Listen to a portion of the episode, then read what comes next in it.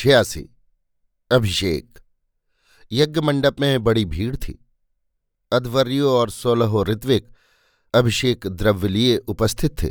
अनुगत राजा, क्षत्रप, मांडलिक, गणपति, निगम, सेठी, गृहपति, सामंत और जानपद सभी एकत्र थे। राजा की प्रतीक्षा हो रही थी। राजा अंतपुर से नहीं आ रहे थे। राजा के इस विलंब के संबंध में अनेक प्रकार की अटकलें लगाई जा रही थीं। बहुत लोग बहुविध कानाफूसी कर रहे थे। आचार्य अजित केस कंबली ने उच्च स्वर से कहा, अभिषेक का महायोग उपस्थित है। यजमान यज्ञ भूमि में आकर वेदी पर बैठे। इसी समय यज्ञ भूमि के प्रांत में कोलाहल होने लगा। क्षण भर बाद ही सोमप्रभ रक्त से भरा खड्ग हाथ में लिए हुए रक्त लिप्त घायल राजपुत्र विदुढभ को सम्मुख किए हठात यज्ञ भूमि में घुस आए। नग्न खड्ग हाथ में लिए कारायण और उनके भट्ट उनके पीछे थे। ये दृश्य देखकर चारों ओर कोलाहल मच गया। अनेक क्षत्रपों, राजाओं और मांडलिकों ने खड्ग खींच लिए। सेना में भी हलचल मच गई और चारों ओर कोलाहल होने लगा। सोमप्रभ ने आगे बढ़कर वेदी पर विदुडभ को प्रतिष्ठित करके खड्ग और हाथ ऊपर उठाकर उच्च स्वर से कहा, भंतेगण, राजसभासद, ब्राह्मण और पौर जानपद सुने। ये महाराज विदुडभ कौशलपति यहाँ उपस्थित हैं। अभिषेक महायोग है। अभिषेक प्रारंभ हो। मैं मागध सोमप्रभ घोषित करता हूँ कि कौशल के अबाध अधिपति परमेश्वर महाराज विदुडभ हैं। जो कोई विरोध का साहस करेगा, उसका सत्कार ये खड्ग करेगा। उन्होंने वही रक्त से भरा हुआ खड्ग हवा में ऊँचा किया। बहुत से कंठों ने एक साथ ही जय जयकार किया। महाराज कौशलपति की जय। देव कौशलपति विदुडभ की जय।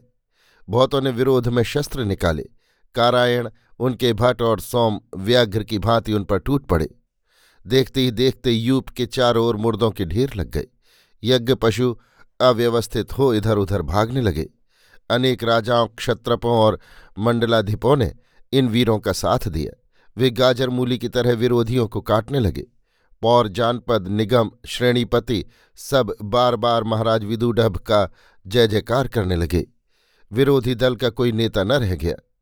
अध्वर्यु अजित केस कंबली ने हाथ उठाकर कहा, सब कोई सुने, कौन है जो नए महाराज का विरोधी है? वो आगे आए। कोई प्रमुख पुरुष आगे नहीं बढ़ा।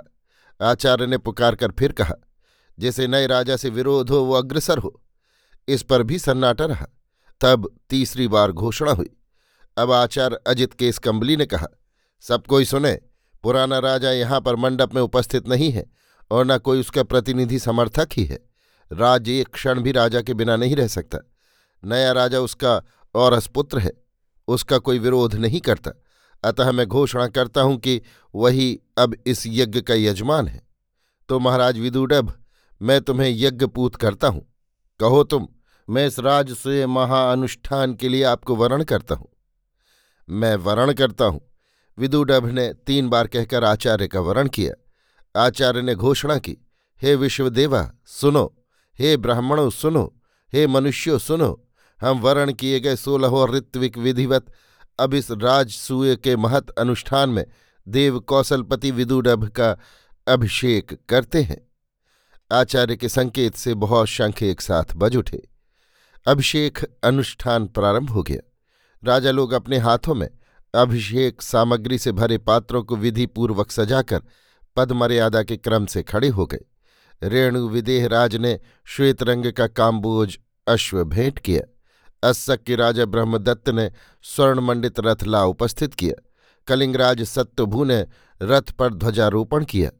मगध सम्राट का भेजा हुआ रत्नमाल और मणिग्रथित उष्णीश मागध अमात्य ने राजा को धारण कराया।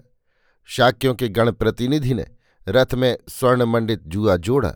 किसी ने मणिजटित जूते किसी ने तरकस, किसी ने खड्ग राजा को धारण कराया, किसी ने गंध माल्य दिया। अब अजित केस कंबली, कणाद, औलुक वैशंपायन पैल, स्कंद कात्यायन, जैमनी और शौनक ने राज्य अभिषेक विधि का प्रारंभ किया। वेद पाठ होने लगा। कुरुसंघ राज्य के श्रुत, सोम और धनंजय श्वेत छत्र लेकर राजा के पीछे खड़े हुए। सौवीर, भरत, विदेहराज, रेणु, काशीराज, धत्तरथ सैतव्य हिरण्यनाभ राजा पर चंवर डुलाने लगे। अठारह दक्षिणावर्त शंख फूके गए। फिर उन्हीं शंखों में भर भर कर सत्रह तीर्थों का जल और एक सूर्य किरणों का जल, कुल अठारह प्रकार के जल, जो यूप की उत्तर दिशा में उदुम्बर पात्रों में पृथक पृथक रखे हुए थे, उनसे राजा का अभिषेक किया जाने लगा। पहले सरस्वती नदी के जल से, फिर बहाव वाली नदी के जल से, फिर प्रतिलोम जल से मार्गांतर के जल से, समुद्र जल से, भंवर के जल से, स्थिर जल से, धूप की वर्षा के जल से, तालाब के जल से, कुएँ के जल से, ओस के जल से, फिर तीर्थों के विविध जलों से भिन्न भिन्न मंत्र पढ़कर राजा का अभिषेक किया गया। अब सोमपान होकर गौलंबन हुआ। फिर बारह पार्थ होम किए गए और नए महाराज को घृतप्लुत वस्त्र पहनाया गया। उस पर यज्ञ पात्रों के चित्र सुई से कढ़े हुए थे। उस पर बिना रंगी ऊन का पांडव कंबल और उसके ऊपर लंबा चोगा पहनाया गया। ऋषियों ने पुकारा, यह क्षत्र की नाभि है? अध्वर्यों ने धनुष चढ़ाकर कहा, ये इंद्र का वृत्र हंता भुज है। और उसके दोनों छोर मंत्रपूत करके महाराज को दिया। फिर उसने मंत्रपूत तीन बाण राजा को दिए और यज्ञ में बैठे हुए पंडक के मुँह में तांबा किया। अब दिग्विजय का होम पाठ हुआ। यजमान की बाह पकड़कर उसे अध्वर्यों ने चारों ओर घुमाया। प्रति दिशा में कुछ पेड़ चलाकर कहा, प्राची को चढ़, गायत्री छंद, रथंतर साम, त्रिव्रत स्तोम, वसंत ऋतु और ब्रह्मधन तेरी रक्षा करें। दक्षिण को चढ़, त्रिष्टुभ छंद, बृहत साम, पंचदश स्तोम, ग्रीष्म ऋतु और क्षत्रधन तेरी रक्षा करें। पश्चिम को चढ़, जगति छंद, वैरूप साम, सप्तदश स्तोम, वर्षा ऋतु और विषधन तेरी रक्षा करें। उत्तर को चढ़, अनुष्टप छंद, वैराज साम, एक विंश स्तोम, शरद ऋतु और फलरूपी धन तेरी रक्षा करें। ऊपर को चढ़, पंक्ति छंद, शाक्व रैवत साम, सत्ताईस और तैतीस स्तोम, हेमंत शिशे ऋतु और वर्चस धन तेरी रक्षा करें। फिर राजा ने व्याघ्र चर्म के नीचे रखे शीशे को ठोकर मारी। अध्वर्यु ने मंत्र पढ़ा। फिर राजा व्याघ्र चर्म पर बैठा। सोने का एक चंद्र राजा के पैरों पर रखा गया। अध्वर्यु ने कहा, मृत्यु से बचा। सौ छिद्र वाला स्वर्ण का मुकुट सिर पर धारण कराया गया। अध्वर्यु ने कहा, तू ओझ है, अमृत है, विजय है। राजा ने दोनों भुजा ऊँची करके घोष किया। हे मित्र वरुण, अपने रथ पर चढ़ो और दिति अदिति सीमाबद्ध और असीम को देखो। अब अधवर्यु और पुरोहित ने पलाश के पात्र में रखे जलों से फिर राजा का अभिषेक किया। ब्रह्मा ने मंत्र पाठ किया। अध्वर्यु ने फिर उच्च स्वर से घोषित किया, हे देवो, इसे उत्तेजित करो, कोई इसका सापत्न न हो। बड़े क्षत्र के लिए, बड़े बड़प्पन के लिए, बड़े मनुष्यों पर राज्य के लिए, इंद्र के इंद्रिय के लिए, कौशल जनपद के लिए, ये राजा महाराजा विदुढ़भ, तुम कौशलों का राजा है, हम ब्राह्मणों का राजा सोम हैं। तब अठारह दक्षिणावर्त शंख एक साथ फिर फूके गए। अब रथ विमोचनीय होम हुआ और भिन्न भिन्न मंत्र पढ़कर रथ के अंग प्रत्यंग होम किए गए। राजा को व्याघ्र चर्म के ऊपर खदिर की चौकी पर रखे हुए सिंहासन पर बैठाया गया और राजा ध्रुत व्रत घोषित किया गया। फिर द्यूत हुआ, बहेड़े के पास लाए गए। रत्न राजा को घेर कर बैठे, अध्वर्यु ने राजा को यज्ञ काष्ठा से पीटा। राजा ने कहा ब्राह्मण अध्वर्यु, तू ब्रह्मा है, तू सत्य प्रणीयता सविता है। राजा ब्रह्मन। अध्वर्यु, तू ब्रह्मा है, तू प्रजाओं का बलवान इंद्र है। राजा, ब्रह्मन। अध्वर्यु, तू ब्रह्मा है, तू कृपालु रुद्र है। राजा, ब्रह्मन। अध्वर्यु, तू ब्रह्मा है। इस प्रकार अभिषेक समाप्त हुआ। इसके दसवें दिन दाशपेय याग हुआ। सोम से भरे हुए दस प्याले एक यजमान और नौ ऋत्विकों के लिए रखे गए। दासों को कमर झुकाकर प्यालों की ओर रेंगना पड़ा और अपने दादा से लेकर पहले के और पीछे के दस पुरखों के नाम लेने पड़े, जो सोमयाजी रहे हों। उस समय मंत्र पाठ हुआ। सविता प्रेरणा करने वाले से, सरस्वती वाणी से, त्वष्टा बनाए रूपों से, पूषा पशुओं से, यजमान इंद्र से, बृहस्पति ब्रह्मा से, वरुण ओज से, अग्नि तेज से, सोम राजा से, विष्णु दसवें देवता से प्रेरित होकर मैं रेंगता हूँ। प्रत्येक प्याले में दस दस जनों ने पिया। एक ऋत्विक और नौ और यों सौ जनों ने सोमपान किया। राजा ने सबको सोने के कमलों की मालाएँ पहनाई। अब यज्ञ की समाप्ति पर सहस्त्र शंख ध्वनि हुई। विदुडभ राजा ने सींगों में सोना मढ़कर सौ गायें तथा ग्यारह युवती सुंदरी, स्वर्णालंकारों से अलंकृता दासियाँ प्रत्येक श्रोत्रिय ब्राह्मण को दीं। ब्रह्मा, उद्गाता तथा अन्य ऋत्विजों को उनकी मर्यादा के अनुसार बहुत सा स्वर्ण, रत्न, वस्त्र, दासी और बछड़े दिए गए। दानमान, सत्कार, दक्षिणा, आतिथ्य, भोजन आदि से संतुष्ट हो, ब्राह्मण महाराज विदुडभ की जय जयकार करते हुए विदा हुए। समागत राजाओं, जानपद प्रधानों और सेठियों, जेठिकाओं आदि को भी विविध भेंट दान मान से नए राजा ने विदा किया। जो मित्र बंधु और राजा नहीं आए थे, उन्हें गाड़ियों और छकड़ों में सामग्री भरकर भेज दी गई। जो विरोधी यज्ञ विद्रोह में मारे गए, उनके उत्तराधिकारी पुत्र परिजनों को दान, मान, पदवी और पुरस्कार से सत्कृत कर संतुष्ट किया गया। इस प्रकार यज्ञ में आए सब ब्राह्मण, यति, ब्रह्मचारी, राजा राजवर्गी पौर, जानपद, सब भांति संतुष्ट प्रसन्न हो महाराज विदुढब का दिग्दिगंत में यशोगान करते हुए अपने अपने घर गए। भाग्यहीन विगलित यौवनगत श्री प्रसेनजित को किसी ने स्मरण भी नहीं किया। सतासी। आत्मदान। राजमहालय के एक सुसज्जित कक्ष में सोमप्रभ शैया पर पड़े थे। उनके घाव अब भर गए थे, परंतु दुर्बलता अभी थी। कुंडनी उनकी शैया के निकट चुपचाप बैठी थी। शंभ कक्ष के कोने में बैठा स्वामी को चुपचाप देख रहा था। सोम किसी गंभीर चिंतना से व्याकुल थे। उनकी चिंतना का गहन विषय था कि राजनंदिनी चंद्रप्रभा को ले जाकर कहाँ रखा जाए। वे उसे विवाह करने के भी अधिकारी हैं या नहीं? क्या उन जैसे अज्ञात कुलशील व्यक्ति का इतने बड़े राज्य के अधिपति की पुत्री से विवाह करना समुचित होगा? विशेषकर उस दशा में, जबकि वही राजकुमारी के पिता के हंता, उनके राज्य के हर्ता और राजनंदिनी की विपत्ति के आधार थे। उन्हें क्या राजकुमारी की अवश अवस्था और परिस्थिति से ऐसा अनुचित लाभ उठाना चाहिए? यदि ये परिस्थिति न उत्पन्न हो जाती तो क्या चंपा राजनंदिनी उन्हें प्राप्त हो सकती थी? क्या स्वार्थवश उन्हें राजनंदिनी का अहित करना उचित है? यही सब विचार थे, जो उन्हें उद्विग्न और विचलित कर रहे थे। इसी समय महाश्रमण भगवान महावीर वहाँ आ उपस्थित हुए। कुंडिनी ने आसन पर बैठकर उनका अभिवादन किया। श्रमण महावीर ने कहा, भद्र सोमप्रभ, मैं तेरे ही लिए आया हूँ। अपने सुख को देख, पुण्य को देख, मल रहित हो। पुत्र, ये शरीर बहुमलों का घर है। इसमें काम है, क्रोध है, लोभ है, मोह है, ऐषणाएँ हैं। सुपुत्र, ये समुद्र के समान है। समुद्र में आठ अद्भुत गुण हैं। इसी से असुर महासमुद्र में अभिरमण करते हैं। वो क्रमशः निम्न, क्रमशः प्रवण, क्रमशः प्रारंभार होता है। वो स्थिर धर्म है, किनारे को नहीं छोड़ता। वो मृत शरीर को निवास नहीं करने देता। बाहर फेंक देता है। सब महानदी, गंगा, यमुना, अचिरवती, शरभु, मही जब महासमुद्र को प्राप्त होती हैं तो अपना नाम गोत्र त्याग देती हैं।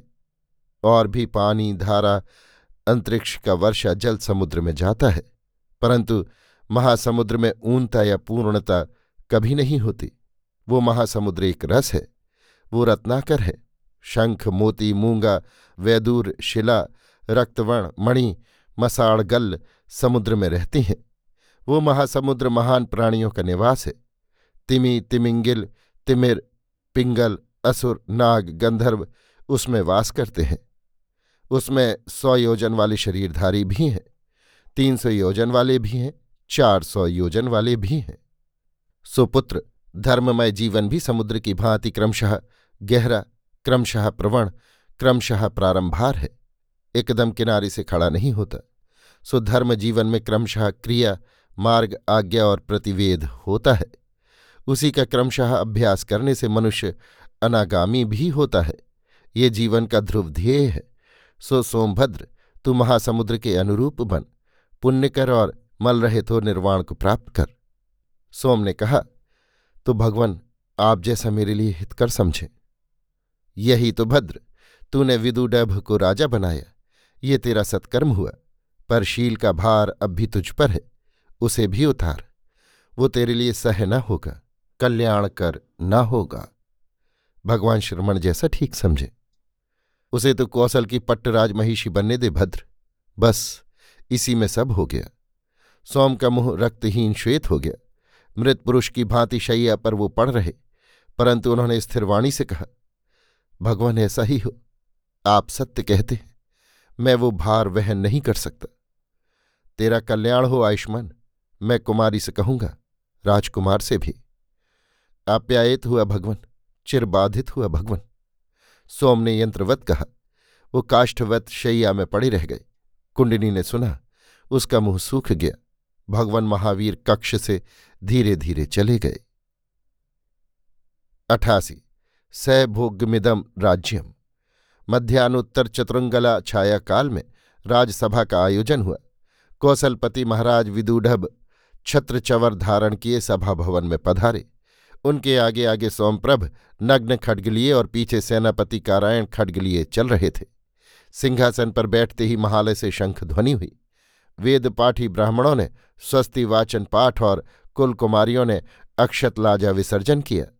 इसके बाद महाराज विदुढ़ ने सिंहासन से खड़े होकर आचार्य अजित के इस कंबली को महामात्य का खड्ग देकर कहा, आचार्य, मैं आपको कौशल के महामात्य पद पर नियुक्त करता हूँ। ये खड्ग ग्रहण कीजिए। आचार्य ने खड्ग ग्रहण करके उच्चासन के निकट आकर उच्च स्वर से कहा सैभोग्यमिदम राज्यम। साथ साथ भोगने योग्य राज को कोई अकेला नहीं भोग सकता। इसलिए मैं घोषणा करता हूँ कि जो अमात्य और राजकर्मचारी निष्ठापूर्वक अपने अधिकारों पर रहना चाहते हैं, वे शांतिपूर्वक रहें। महाराज विदुडभ अपने राज्यकाल में उन्हें द्विगुणित भुक्त वेतन देंगे। जिस अमात्य और राजकर्मचारी ने राजविद्रोह किया हो, उसका वो कार्य पूर्व महाराज प्रसेंजित के प्रति आदर भावना का द्योतक समझकर महाराज विदुडभ उसे क्षमा करते हैं। अब वो यदि राजनिष्ठा से राजसेवा करे तो उसकी नियुक्ति यथापूर्वक रहेगी। ऐसे लोग सेवा न करें तो पुत्र, परिजन, धन सहित स्वेच्छा से जहाँ चाहें चले जाएँ, कोई प्रतिबंध नहीं है। परंतु जो कोई राज्य में विद्रोह करेगा या किसी प्रकार मन, वचन, कर्म से शांति भंग करेगा, उसे कठोरतम दंड दिया जाएगा।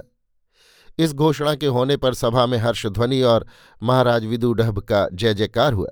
महामात्य ने फिर कहा, महाराज की आज्ञा से मैं सबसे प्रथम महाराज और कौशल राज्य की ओर से मागध राजमित्र और कौशल के मान्य राज अतिथि श्री सोमप्रभ देव का अभिनंदन करता हूँ, जिनके शौर्य, विक्रम और मैत्री के फलस्वरूप हमें आज का शुभ दिन देखना नसीब हुआ। महाराज विदुडभ घोषित करते हैं कि आज से कौशल सदैव मगध का मित्र है। मगध का शत्रु कौशल का शत्रु और मगध का मित्र कौशल का मित्र है।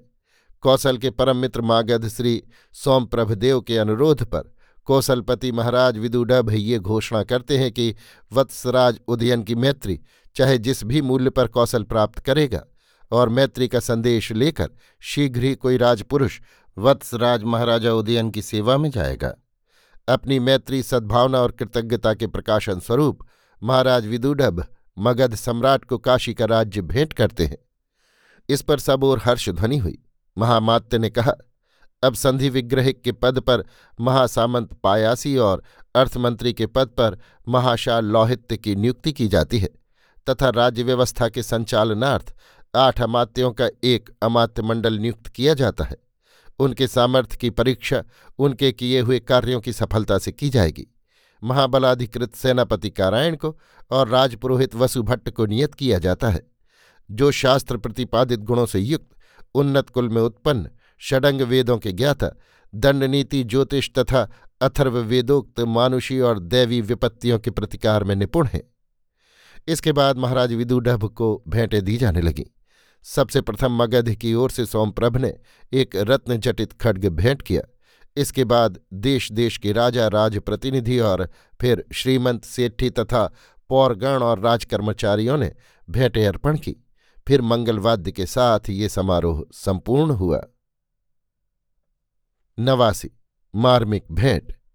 रात बीत गई, बड़ा सुंदर प्रभात था। रात भर सो चुकने के बाद अब सोम का मन बहुत हल्का था, पर गहन चिंतना से उनका ललाट सिकुड़ रहा था। भविष्य के संबंध में नहीं, बीते हुए गिनती के दिनों के संबंध में। भाग्य ने उन्हें कैसे खेल खिलाए थे? खिड़की से छनकर प्रभात का क्षीण प्रकाश उनकी शैया पर आलोक की रेखाएँ खींच रहा था। और वो सुदूर नीलाकाश में टकटकी बांधे मंद स्मित कर रहे थे। शंभु उनके पैरों के पास चुपचाप बैठा था। बहुत सा रक्त निकल जाने से उनका घनश्याम वर्ण मुख विवर्ण हो रहा था। फिर भी वो अपने स्वामी के चिंतन से सिकुड़े हुए ललाट को देख देख मन ही मन उद्विग्न हो रहा था। इसी समय जीवक कौमार्य भृत्य ने आकर कहा, महाराज अधिराज अभी आपको देखना चाहते हैं, भंते सेनापति। सोम तुरंत तैयार हो गए। मुँह से उन्होंने एक शब्द भी नहीं कहा। विदुढभ एक छोटी शैया पर लेटे हुए थे। सोम ने शैया के निकट पहुंचकर कहा, अब देव कौशलपति का मैं और क्या प्रिय कर सकता हूँ? विदुढभ अब भी बहुत दुर्बल थे। उन्होंने स्निग्ध दृष्टि से सोम की ओर देखा और दोनों हाथ उनकी ओर पसार कर धीमे स्वर से कहा, मित्र सोम, अधिक कहने के योग्य नहीं हूँ, परंतु मित्र, कौशल का ये राज्य तुम्हारा ही है। सुनकर सुखी हुआ महाराज मेरी अकिंचन सेवाएँ कौशल और कौशलपति के लिए सदा प्रस्तुत रहेंगी। विदुडभ ने अर्धनिमीलित नेत्रों से सुदूर नीलाकाश को देखते हुए कहा, मैंने बहुत चाहा था मित्र कि तुम्हें अपने प्राणों के समान अपने ही निकट रखूँ, परंतु महाश्रमण महावीर और माता कलिंग सेना ने ये ठीक नहीं समझा। मित्र, राजनीति ही तुमसे मेरा विछोह कराती है। और भी बहुत कुछ महाराज, परंतु राजनीति मानव जनपद की चरम व्यवस्था है। उसके लिए हमें त्याग करना ही होगा। सो, मैं प्राणाधिक मित्र को त्याग रहा हूँ वैस विदुडभ की आँखों में आँसू भर आए और उन्होंने तनिक उठकर सोम को अंक में भर लिया। सोम के होठ भी कुछ कहने को फड़के, परंतु मुँह से शब्द नहीं निकले। उन्होंने कांपते हाथ से विदुडभ का हाथ पकड़कर कहा, कामना करता हूँ, महाराज सुखी हो, समृद्ध हो। अब मैं चला महाराज। कौशल को सब कुछ देकर मित्र। विदुडभ हठात शैया से उठ खड़े हुए, परंतु जीवक ने उन्हें पकड़कर शैया पर लिटाकर कहा, शांत हो देव, भंते सेनापति फिर आएँगे। सोम ने क्षण भर रुककर विदुडभ की ओर देखे बिना ही वहाँ से प्रस्थान किया। नब्बे, चिरविदा। उन्होंने चीनांशुक धारण किया था, जिसके किनारों पर लाल लहरिया टका था। कंठ में उज्ज्वल मोतियों की माला थी, जिसकी आभा ने उनकी कंबुग्रीवा और वक्ष को आलोकित कर रखा था। कपोलों पर लोध्र रेणु से संस्कार किया था और सालक तक पैरों में कुसुम स्तवक ग्रंथित उपानह थे। अंशुकांत से बाहर निकले हुए उनके अनावृत मृदुल युगल बाहु मृणाल नाल की शोभा धारण कर रहे थे। प्रवाल के समान अरुणाभ, उत्पुल अधरोष्ठों के बीच हीरक्सी आभावली, उज्ज्वल धवल दंत पंक्ति देखते ही बनती थी। गंडस्थल की रक्ताभ कांति मध्य आपूरित स्फटिक चषक की शोभा को लज्जित कर रही थी। उज्ज्वल उन्नत ललाट पर उन्होंने मनाशिला की जो लाल श्री अंकित की थी, वो स्वर्ण दीप में जलती दीप शिखा सी दिख रही थी। अंश स्थलों में लगा लोध्र रेणु उनके माणिक के कुंडलों पर एक धूमिला आवरण सा डाल रहा था। उनके लोचनों से एक अद्भुत मदधारा प्रवाहित हो रही थी। उनकी सघन कृष्ण केश राशि पर गूंथे हुए बड़े बड़े मौक्तिकों की शोभा सुनील आकाश में जगमगाते तारों की छवि धारण कर रही थी। प्रासाद के उद्यान में अशोक के बड़े बड़े वृक्षों की कतार चली गई थी। उनके नवीन लंबे अनिदार गहरे हरे रंग के पत्तों के बीच खिले लाल लाल फूल बड़े सुहावने लग रहे थे। उसी वृक्षावली के बीच लता कुंज था। कुंज के चारों ओर माधवी लता फैली हुई थी। उसी लता कुंज में वो तन्मय हो एक चित्र बना रही थी। उनका कंचुक बंधन शिथिल हो गया था। भावावेश से उनका श्वास आवेगित था। नेत्रों की पल के चित्र फलक पर स्थिर और मग्न थी। कोमल चंपक वर्णी पतली उंगलियाँ कूर्चिका से लाजावर्त और मनशिला की रेखाएँ चित्र पर खींच रही थीं। वायु शांत थी। वातावरण में सौरभ बिखर रहा था। लता गुल स्तब्ध थे। वो यत्न से चित्र पर अंतिम स्पर्श दे रही थी। सारा चित्र एक वस्त्र खंड से ढका था। सोम के आने की आहट उन्हें नहीं मिली। वो दबे पाँव उनके पीछे जाकर खड़े हो गए। चित्र को पूरा करके उन्होंने उस पर का आवरण उठाया। एक बूंद अश्रु चित्र पर गिर पड़ा। उस दिन वसंत का वो प्रभात लाल लाल लावण्य स्त्रोत से प्लावित हो अनुराग सागर की तरह तरंगों में डूबता उतराता दिख रहा था। चित्र सोम प्रभ का था।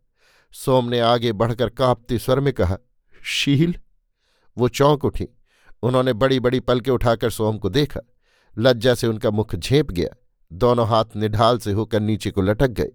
सोम ने घुटनों के बल बैठकर राजनंदिनी के दोनों हाथ अपने हाथों में लेकर अवरुद्ध कंठ से कहा शील राजकुमारी ने बड़ी बड़ी भारी पलके उठाकर सोम को देखा और असंयत भाव से कहा, सोम, प्रिय दर्शन, तुम आहत हो। बैठ जाओ बैठ जाओ। तो तुमने मुझे क्षमा कर दिया शील ये मैं जानता था, मैं जानता था, तुम मुझे अवश्य क्षमा कर दोगे। परंतु शील प्रिय, अपने को मैं कभी क्षमा नहीं करूँगा, कभी नहीं। वो सब तुम्हें करना पड़ेगा, सोमभद्र। किंतु प्रिय, मैंने जिस दिन प्रथम तुम्हें देखा था, अपना हृदय तुम्हें दे दिया था, मैंने प्राणों से भी अधिक तुम्हें प्यार किया। तुम मेरे क्षुद्र आशय को नहीं जानते। मेरा निश्चय था कि विदुढब राजकुमार को बंदी गृह में मरने दिया जाए।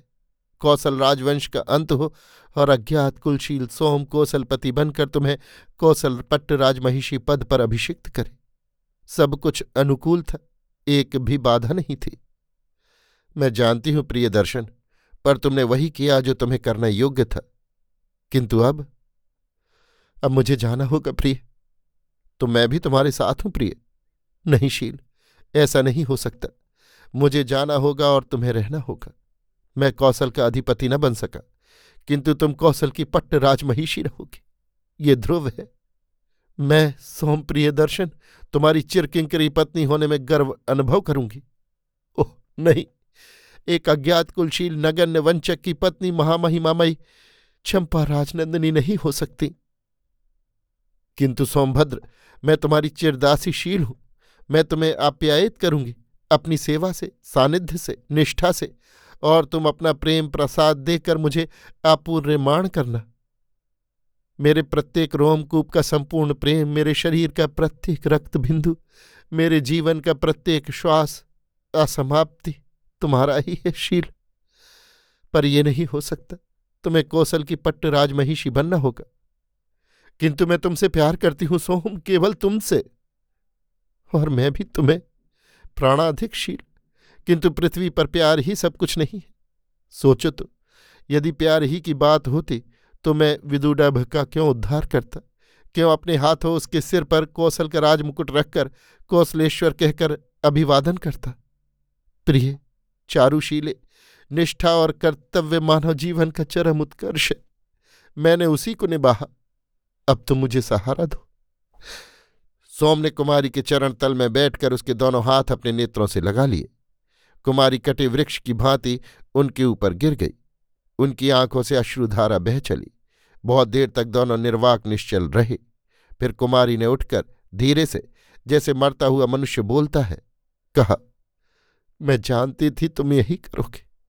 सोम प्रिय दर्शन, किंतु मेरे प्रत्येक रूम में तुम्हारा वास है और आजीवन रहेगा।